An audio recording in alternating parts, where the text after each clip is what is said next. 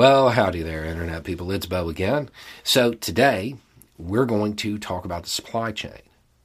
We're going to talk about the supply chain, what it is, why it's stressed, whether or not it has snapped. We're going to go over the alternatives, what people are proposing um, as, as a solution to the issue we're currently facing, and we're going to talk about whether or not it makes sense.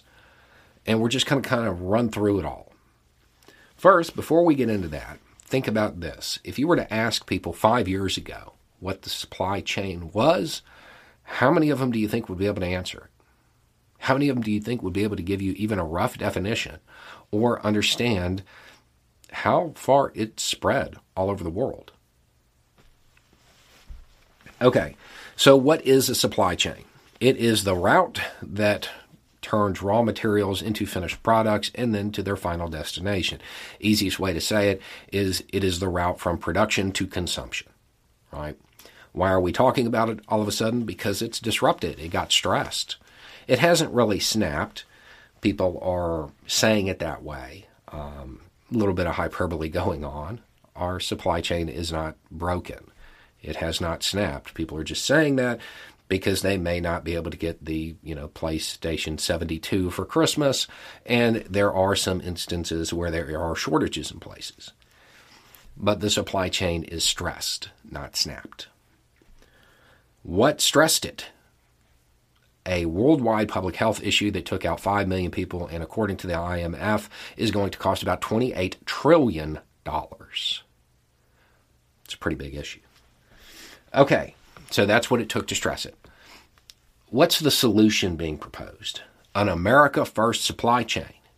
We're going to make everything here. We're going to do it all here. Okay?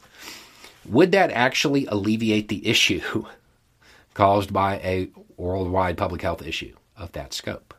No. It's not going to solve the problem. You're still going to have those issues. Doesn't change a thing. But what else might shut it down if it becomes centralized? if it becomes localized to the United States, if there isn't redundancy like everywhere. Uh, a blizzard, a flood, a hurricane, earthquake, pretty much anything. It, it's not a solution. It actually takes a, a, a system that is working pretty well and makes it vulnerable. It's just a talking point by politicians who are trying to prey on people's ignorance, for lack of a better word. A supply chain in the United States that exists solely within the United States is concentrated. That means anytime there is a disruption from any of those things that I mentioned or a whole giant list of other things, it, it would have issues the only place in the United States where you have a climate that is pretty consistent, where you wouldn't have these issues, is in the southwestern United States, where there's no water, which would make it really hard to have production centered there because you wouldn't be able to have any more cities. It's stressed as it is. This talking point is designed for people who do not understand the way things move around and how easily things are disrupted, which is funny because most of the America First crowd likes to fashion themselves or portray themselves as some kind of great military mind. If you are in a conflict, what do you want to cut? Supply routes, right?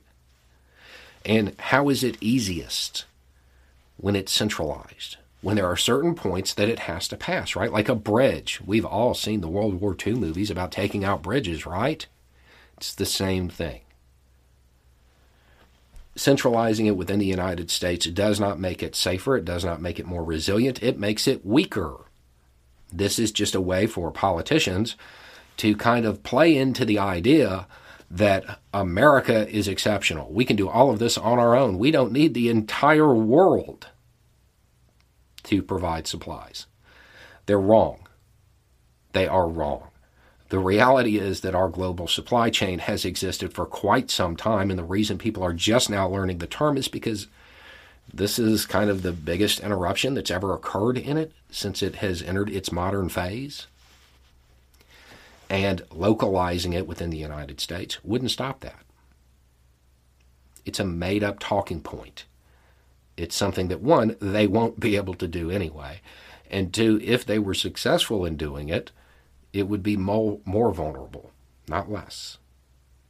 It's politicians preying on the ignorance of their base. That's the drive behind an America First supply chain. Things are normally more secure if they are decentralized.